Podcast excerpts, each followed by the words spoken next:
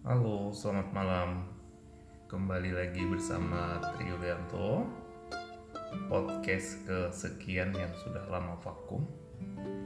Kalau sebelumnya kita lebih banyak berbicara tentang pengalaman sebagai H R D maupun masa-masa sulit dalam menghadapi pandemi, kali ini saya akan bercerita dari sisi lain. Ini suatu pengalaman di masa muda ya, antara zaman-zaman S M P sampai S M A.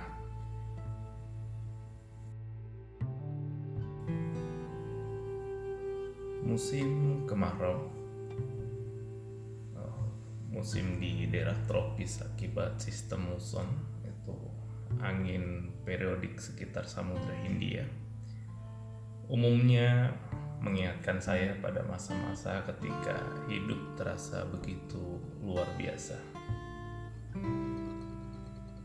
Saya bisa membawa Anda pada gambaran pedesaan tempat kami tinggal dulu, di mana sawah-sawah pada musim itu akan mulai mengering, retak, dan mulai ditumbuhi rerumputan. Kami mengenal beragam jenis tanaman seperti dandang gula, kemudian tatah iwak, genjer, dan rerumputan jenis lain yang diantaranya dapat kami jadikan sayur nan lezat. Desa kami secara geografis dikelilingi oleh hamparan sawah-sawah yang apabila di musim tanam tiba akan nampak menghijau di sepanjang mata memandang. Dari sisi timur, desa kami dipagari oleh pegunungan Ural yang membentang. Tentunya tiada berkesudahan dengan hawa yang cukup adem. Bila beruntung, Anda akan mendapatkan suguhan mentari pagi yang kemerahan yang akan menapaki langit dengan malu-malu. Sore harinya tiada kalah indahnya. Cahaya mega akan menyinari sawah-sawah yang seakan menebar pesan agar para petani segera pulang dan berkumpul bersama keluarga. Masa kecil tentu tidak serumit seperti saat sekarang yang semuanya serba terkonversi dengan uang. Saat itu rasanya teramat sangat membahagiakan. Saya ingat sekali bagaimana pengalaman mengembalakan kerbau, biarpun itu bukan milik saya pribadi. Biasanya selepas sekolah sekitar pukul tiga sore hari, kami akan menunggangi kerbau dan menyusuri sawah berkilo-kilo jauhnya dari tempat kami uh, tinggal. Di sana kami juga bertemu dengan sesama pengembala kerbau dari desa tetangga yang tentu akan menambah akrab pertemanan anak kampung. Di sela-sela kami mengembala kerbau, biasanya kami bermain bola, kemudian ada permainan gobak sodor, mungkin untuk anak-anak tahun sembilan puluhan tahu ya, atau mencari siput sawah ataupun kerang, yang tentunya ini yang bisa dimakan, bukan siput emas yang warnanya kuning. Ini siputnya biasanya tertanam di bawah tanah.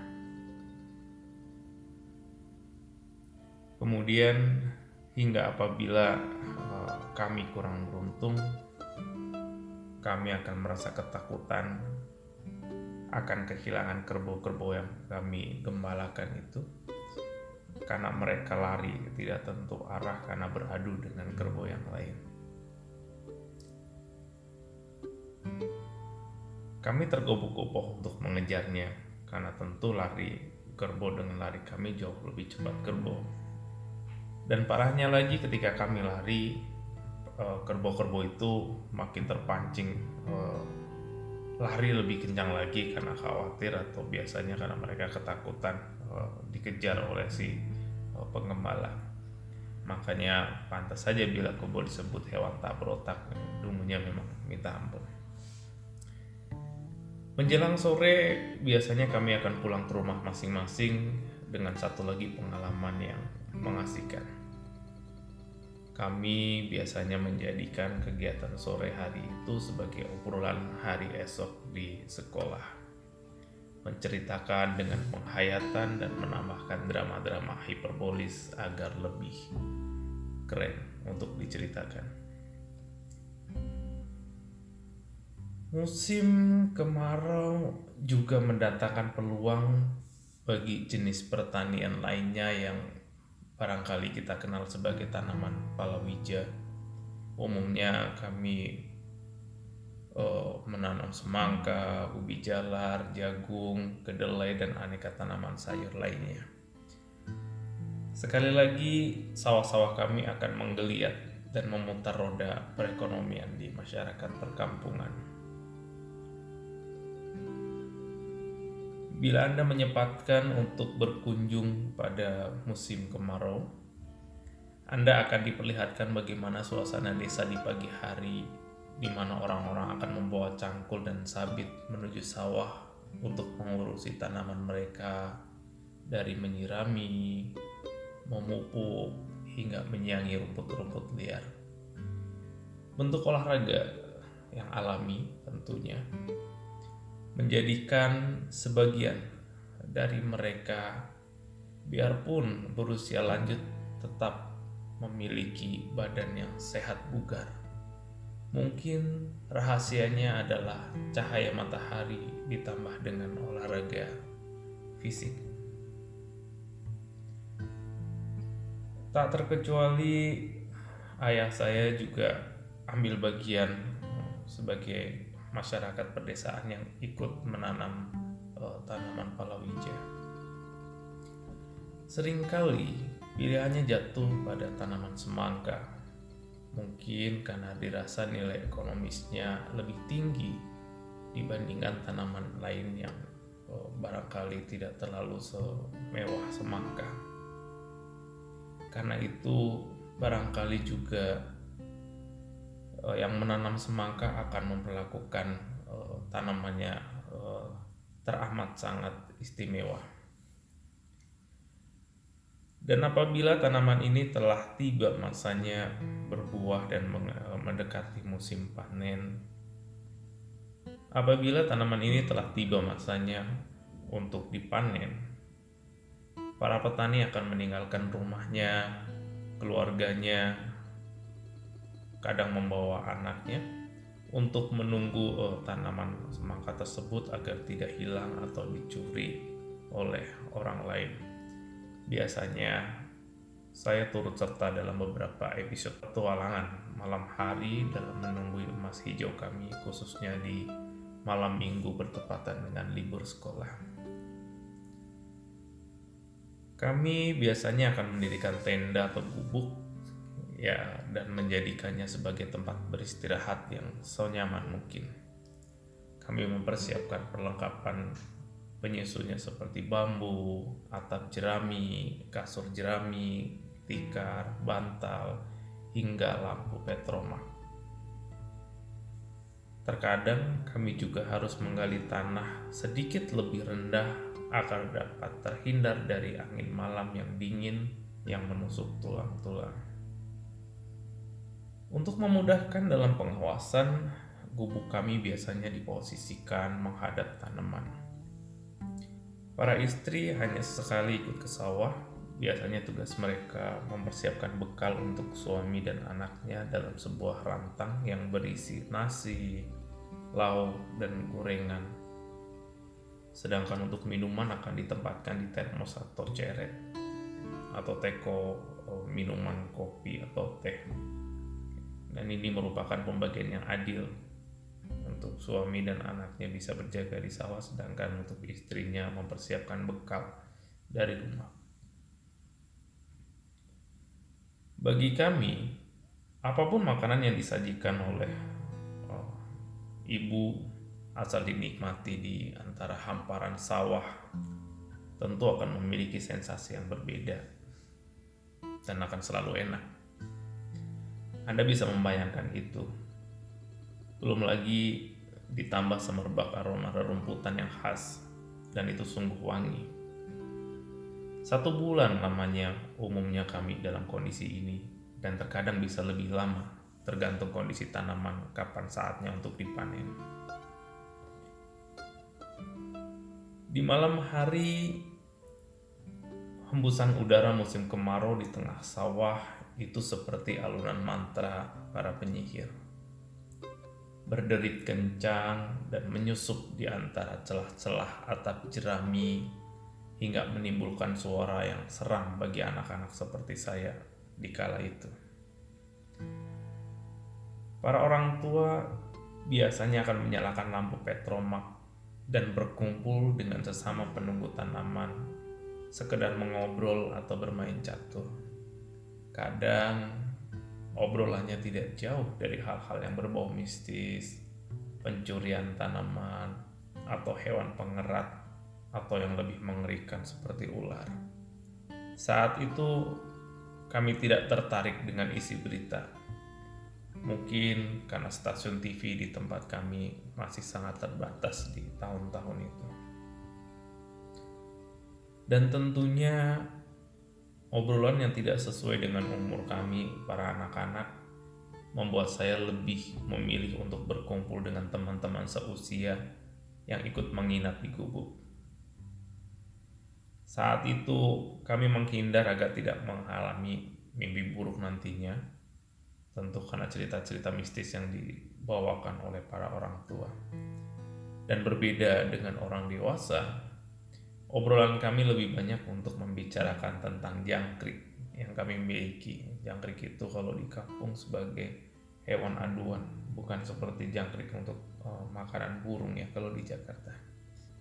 Kadang kami mengadu jangkrik, dan kadang juga kami memutuskan untuk berburu di malam hari di antara rimbunan uh, rumput-rumput. Jangkrik sawah dan jangkrik yang dijual untuk makanan burung itu sedikit berbeda. Jangkrik sawah lebih kuat, legam, dan badannya besar-besar.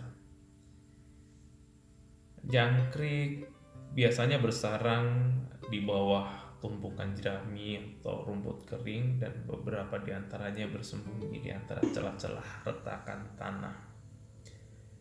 Bila ber- bernyanyi, bunyinya dapat terdengar hingga beratus-ratus meter, dan bunyi kecil yang kami timbulkan ketika kami ingin menangkap jangkrik dengan mudah menghentikan bunyi-bunyian uh, jangkrik sehingga membuat kami kesulitan untuk melacaknya. Akhirnya tidak mudah bagi kami untuk menemukan karena mereka adalah binatang yang sangat sensitif. Lantas kami harus berdiam diri mematung sejenak hingga jangkrik itu mau bersuara kembali, dan kami mulai mengintai secara perlahan hingga kami yakin akan keberadaannya. Kami akan sangat hati-hati dalam membuka seperti tumpukan jerami, tumpukan daun-daun atau rumput-rumput kering, dan begitu kami buka, ketika jangkrik nampak di hadapan kami, kami harus segera menangkapnya.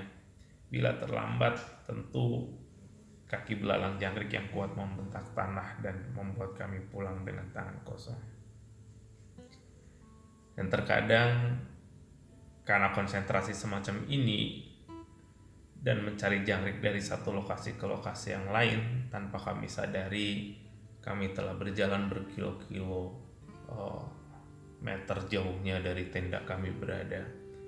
Saat itu, desa kami masih minim penerangan jalan, pun di tengah-tengah sawah kami tidak bisa membedakan mana gubuk atau desa kami dan mana desa tetangga. Kami membutuhkan waktu dan usaha yang lebih banyak untuk menganalisanya. Untungnya, kami berkelompok sehingga satu sama lain bisa saling menjaga.